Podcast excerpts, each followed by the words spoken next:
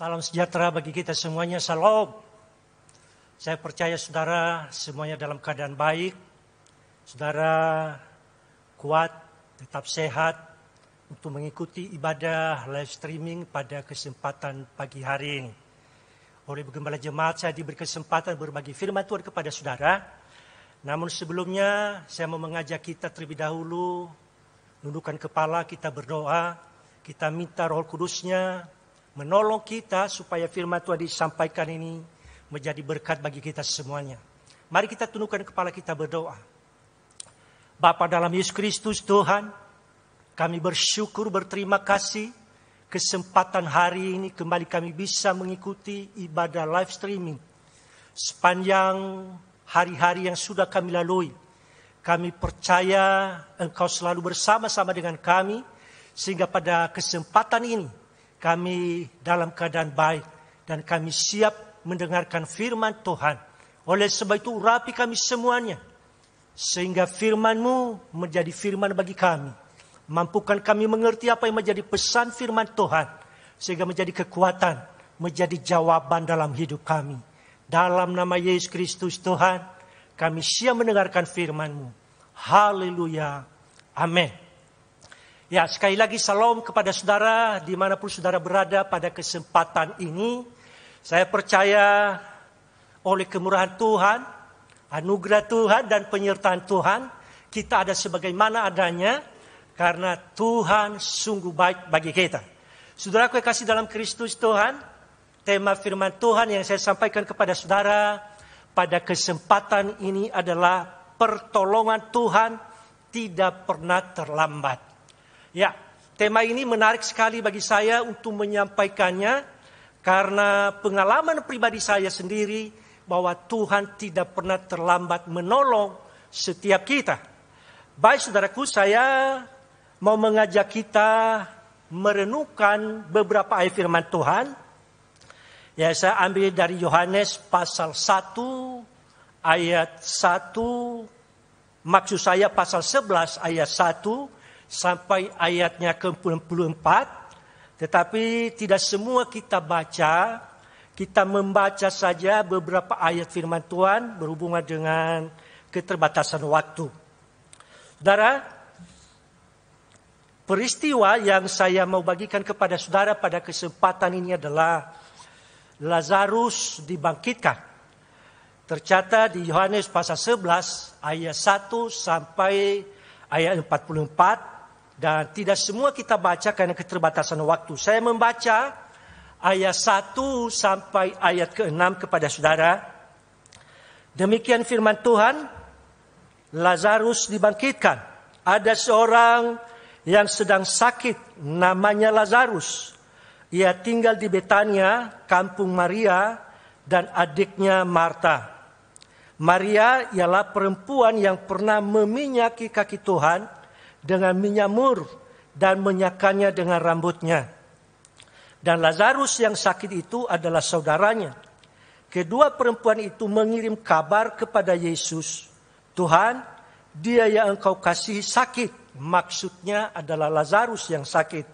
Ketika Yesus mendengar kabar itu, Yesus berkata, penyakit itu tidak akan membawa kematian, tetapi akan menyatakan kemuliaan Allah sebab oleh penyakit itu anak Allah akan dimuliakan. Ayat 5 dan ayat 6 firman Tuhan berkata, Yesus memang mengasihi Marta dan kakaknya dan Lazarus.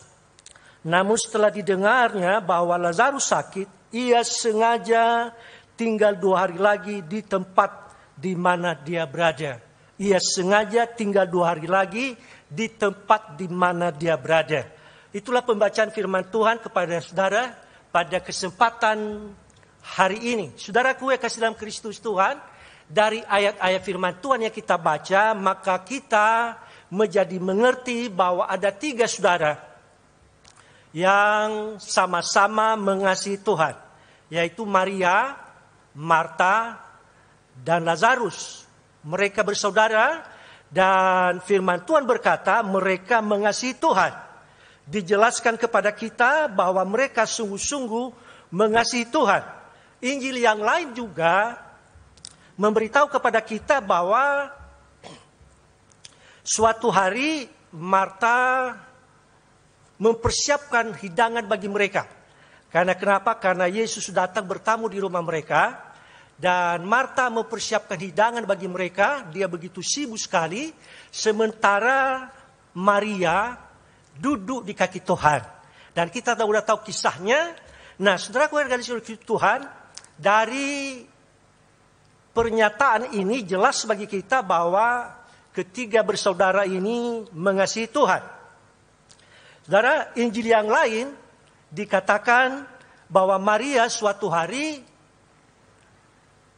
mengambil buli-buli yang penuh dengan minyak narwastu untuk mengurapi kaki Tuhan dan menyekanya dengan rambutnya. Dari kisah ini memberitahukan kepada kita bahwa tiga bersaudara ini sangat mengasihi Tuhan. Mereka dekat kepada Tuhan.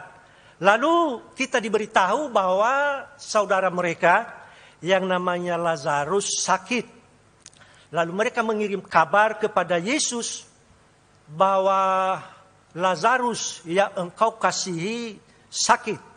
Jadi dari sini kita bisa mengerti bahwa mereka bertiga mengasihi Tuhan sehingga mereka tidak sungkan-sungkan mengirim berita kepada Yesus supaya segera datang menolong saudara mereka yang namanya Lazarus. Dari kisah ini kita menjadi mengerti bahwa orang yang mengasihi Tuhan tidak luput daripada masalah. Sering sekali banyak orang yang komplain berkata begini, saya sungguh-sungguh mengasihi Tuhan saya mengambil bagian di dalam pekerjaan Tuhan. Lalu kenapa Tuhan tidak menolong saya? Kenapa Tuhan tidak membuka jalan dari masalah yang saya hadapi? Darah dari kisah ini, tiga bersaudara ini, sekalipun mereka mengasihi Tuhan, mereka tidak luput daripada masalah. Saudara kasih dalam Kristus Tuhan, ternyata kisah ini tidak berhenti di mana mereka mengasihi Tuhan. Tetapi ayat 5 mengajarkan kita begini. Yesus memang mengasihi Marta dan kakaknya dan Lazarus. Jadi Yesus pun menyatakan bahwa dia mengasihi tiga bersaudara ini. Tetapi saudara kekasih dalam Kristus Tuhan, Saudara bisa tahu kisah ini orang yang mengasihi Tuhan dan Tuhan mengasihi mereka, tahu juga tidak luput daripada masalah. Nah, mereka minta tolong kepada Tuhan supaya saudara mereka bisa disembuhkan. Itulah sebabnya mereka mengirim berita kepada Yesus supaya segera Yesus datang menolong Lazarus yang sedang sakit tetapi ayat 6 mengajarkan kita begini. Dikatakan, namun setelah didengarnya bahwa Lazarus sakit, ia sengaja tinggal dua hari lagi di tempat di mana dia berada. Orang yang mengasihi Tuhan dan Tuhan mengasihi mereka. Tetapi pertolongan belum datang.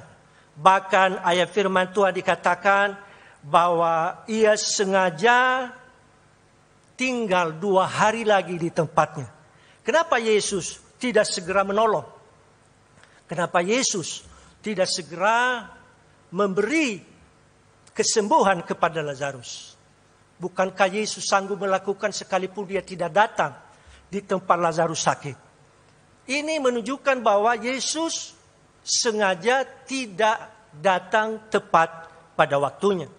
Hal yang sama juga kita bisa mengalami hari-hari ini. Di mana begitu banyak korban berjatuhan. Kita bisa berkata, Tuhan, kenapa virus corona ini belum juga berlalu di dalam kehidupan berbagai bangsa dan negara. Ada begitu banyak korban yang berjatuhan. Kenapa Tuhan terlambat menolong sehingga banyak yang meninggal?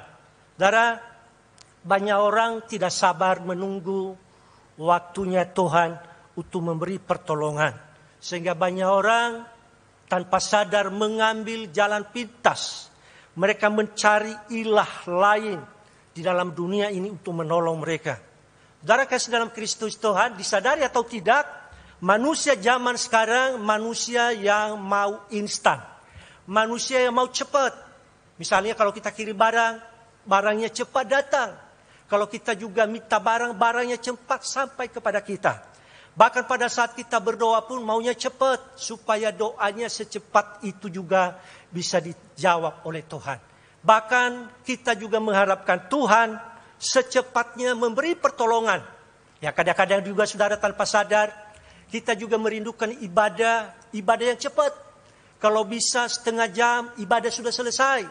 Dan kita rindukan Tuhan cepat juga bekerja, cepat juga menjawab pertolongan-pertolongan yang kita minta kepada Hari. Saudara kasih dalam Kristus Tuhan. Padahal kalau kita perhatikan firman Tuhan, kalau kita perhatikan Alkitab, kadang-kadang Tuhan sengaja perlambat untuk bekerja. Tuhan kadang-kadang menjawab doa dalam keadaan lama. Janji Tuhan kadang-kadang lama baru kita bisa terima. Contohnya, contoh yang sangat terkenal sekali dalam Alkitab, yaitu Abraham. Tuhan sendiri menjanjikan kepada Abraham keturunan. Tetapi saudara tahu, ada 25 tahun janji keturunan kepada Abraham baru digenapi. Jadi memang sifat manusia maunya cepat. Kita bisa melihat contoh yang lain. Bangsa Israel diperbudak di Mesir selama 400 tahun. Saya percaya sejak mereka satu tahun dalam perbudakan, mungkin 10 tahun dalam perbudakan, mereka pasti sudah berdoa kepada Tuhan. Karena namanya perbudakan hidup di dalam tekanan. Mereka tidak punya hak, mereka hanya punya kewajiban. Saya percaya semenjak mereka mungkin 50 tahun dalam perbudakan, saya percaya mereka juga sudah berdoa kepada Tuhan. Tetapi kenapa Tuhan tidak menjawab? Kenapa Tuhan tidak menjawab 100 tahun, 200 tahun mereka berdoa. 300 tahun ada di dalam perbudakan. Kenapa Tuhan belum bergerak untuk membebaskan mereka daripada perbudakan? Kenapa Tuhan menunggu sampai 430 tahun baru Tuhan memakai Musa membebaskan mereka dari perbudakan? Saudara kasih dalam Kristus Tuhan, kenapa Tuhan biarkan mereka? Doa-doa mereka berlalu begitu saja sepertinya sia-sia. Mau tanya kepada saudara, dan saudara bisa jawab di dalam hati. Bisa enggak pertolongan Tuhan datang terlambat? Bisa enggak pertolongan Tuhan datang terlambat?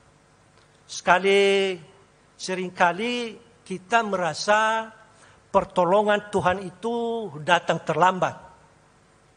Kenapa Tuhan Yesus sengaja tinggal dua hari di tempatnya. Apa sebabnya? Ayat 6 berkata, ketika Tuhan Yesus mendengar bahwa Lazarus sakit, ia sengaja tinggal dua hari di tempatnya, di mana dia berada.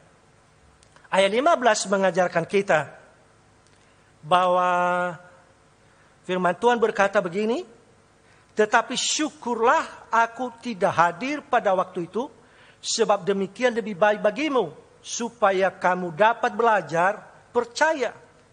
Marilah kita pergi sekarang kepadanya. Dari ayat 15 ini maka kita bisa belajar. Kenapa Tuhan sengaja terlambat, sengaja menunda kedatangannya sampai dua hari. Ya, dari ayat 15 ini setidaknya ada tiga hal yang perlu kita pelajari, yang menjadi berkat bagi kita pada kesempatan ini, sehingga pertolongan Tuhan itu benar tidak pernah terlambat. Bagian yang pertama dari ayat 15 ini saya merenungkannya dikatakan syukurlah aku tidak hadir pada waktu itu. Ayat 15 ini mengajarkan kita bahwa pikiran yang harus ada kepada kita supaya kita tidak memandang Tuhan datang terlambat menolong saudara dan menolong saya, pikiran yang harus ada kepada kita adalah syukurlah aku tidak hadir pada waktu itu. Yesus berkata, syukurlah aku tidak hadir pada waktu itu. Saudara, memang Lazarus sudah mati. Tetapi syukurlah aku tidak hadir pada waktu itu. Itu yang Tuhan katakan. Aneh sekali. Yesus sudah datang terlambat, Lazarus sudah mati, lalu Tuhan bilang, syukurlah aku tidak hadir pada waktu itu. Apa maksudnya Tuhan berkata demikian? Kata kuncinya adalah syukurlah. Artinya apa? Semua ada di dalam kendali Tuhan. Artinya Tuhan masih pegang kendali. Sekalipun Lazarus sudah mati empat hari, Tuhan bilang syukurlah Aku tidak hadir pada waktu itu. Artinya apa? Bahwa di dalam tangan Tuhan masih ada kendali. Tuhan belum lepas tangan. Ketika saudara merasa sepertinya Tuhan terlambat menolong saudara. Tuhan belum menjawab doa saudara. Percayalah bahwa Tuhan masih pegang kendali. Tuhan masih pegang kendali kehidupan saudara masalah saudara. Jadi saudara kue kasih dalam Kristus Tuhan, sebenarnya waktu-waktu menunggu dengan Tuhan sebenarnya bukan waktu-waktu yang menjadi sia-sia. Waktu kita menunggu jawaban doa daripada Tuhan menggenapi waktu tunggu pertolongan daripada Tuhan tidak pernah menjadi sia-sia. Kenapa? Karena Tuhan masih pegang kendali. Karena Tuhan tidak pernah lepas tangan. Tuhan masih pegang kendali.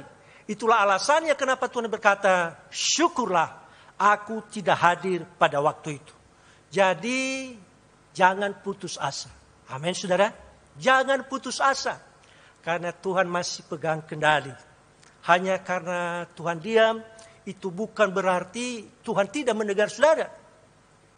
Apakah hanya karena saudara tidak merasakan kehadiran Tuhan?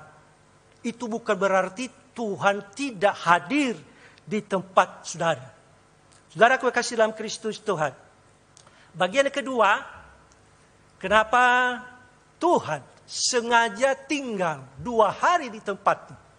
Dikatakan di ayat 15 bagian B dikatakan sebab demikian lebih baik bagimu supaya kamu dapat belajar percaya. Bagian kedua, kenapa Tuhan sengaja tinggal dua hari di tempat di mana dia berada dikatakan lebih baik bagimu. Sebab demikian lebih baik bagimu, apa maksudnya? Apanya yang lebih baik bagi Maria dan Marta? Saudara mereka sudah meninggal empat hari. Kenapa Tuhan katakan kepada mereka lebih baik bagimu? Apa maksudnya? Ayat 17 berkata begini. Maka ketika Yesus tiba, didapatinya Lazarus telah mati. Telah mati terbaring di dalam kubur empat hari. Jadi ketika Yesus datang di mana Maria dan Marta, saudara mereka yang namanya Lazarus, sudah meninggal empat hari. Saudara yang kasih dalam Kristus Tuhan, kenapa bukan dua hari, kenapa bukan tiga hari?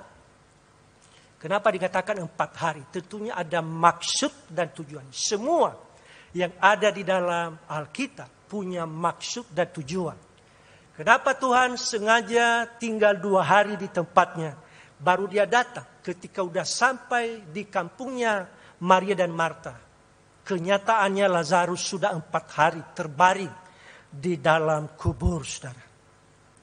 Saudara kasih dalam Kristus Tuhan bagi tradisi orang Yahudi pada waktu itu kalau ada seseorang yang meninggal satu dua tiga hari tradisi mereka kepercayaan mereka mereka meyakini bahwa roh yang meninggal selama tiga hari dia masih ada di sekitar itu tetapi ketika memasuki hari keempat maka rohnya melihat wajahnya sudah mulai berubah lalu tubuhnya sudah mulai busuk kepercayaan orang Yahudi rohnya pergi untuk selamanya. Nah, saudara kasih dalam Kristus Tuhan, memasuki hari keempat, menurut kepercayaan orang Yahudi itu rohnya udah pergi. Jadi dipastikan sesuatu yang mustahil Lazarus bisa hidup kembali. Karena kenapa? Karena Lazarus sudah empat hari, rohnya sudah pergi. Nah, saudaraku dalam Kristus Tuhan itu adalah kepercayaan orang Yahudi yang turun temurun, saudara. Nah, saudaraku, ternyata Yesus datang, Lazarus sudah meninggal empat hari. Bagi Maria dan Marta, itu sesuatu yang mustahil, sudah lewat. Itu tidak ada harapan lagi. Ayat 21 berkata begini. Ayat 21, maka kata Marta kepada Yesus, Tuhan sekiranya engkau ada di sini, saudaraku pasti tidak mati. Jadi Maria dan Marta sangat yakin ketika Yesus ada, saudara mereka tidak mati. Mereka pasti mengalami kesembuhan sehingga dikatakan mati. Nah, saudara kasih dalam Kristus Tuhan, ayat 21 ini sekiranya kau ada di sini, saudaraku tidak mati, tetapi sekarang sudah hari keempat. Sesuatu yang sudah lewat, tetapi rencana manusia berbeda dengan rencana Tuhan.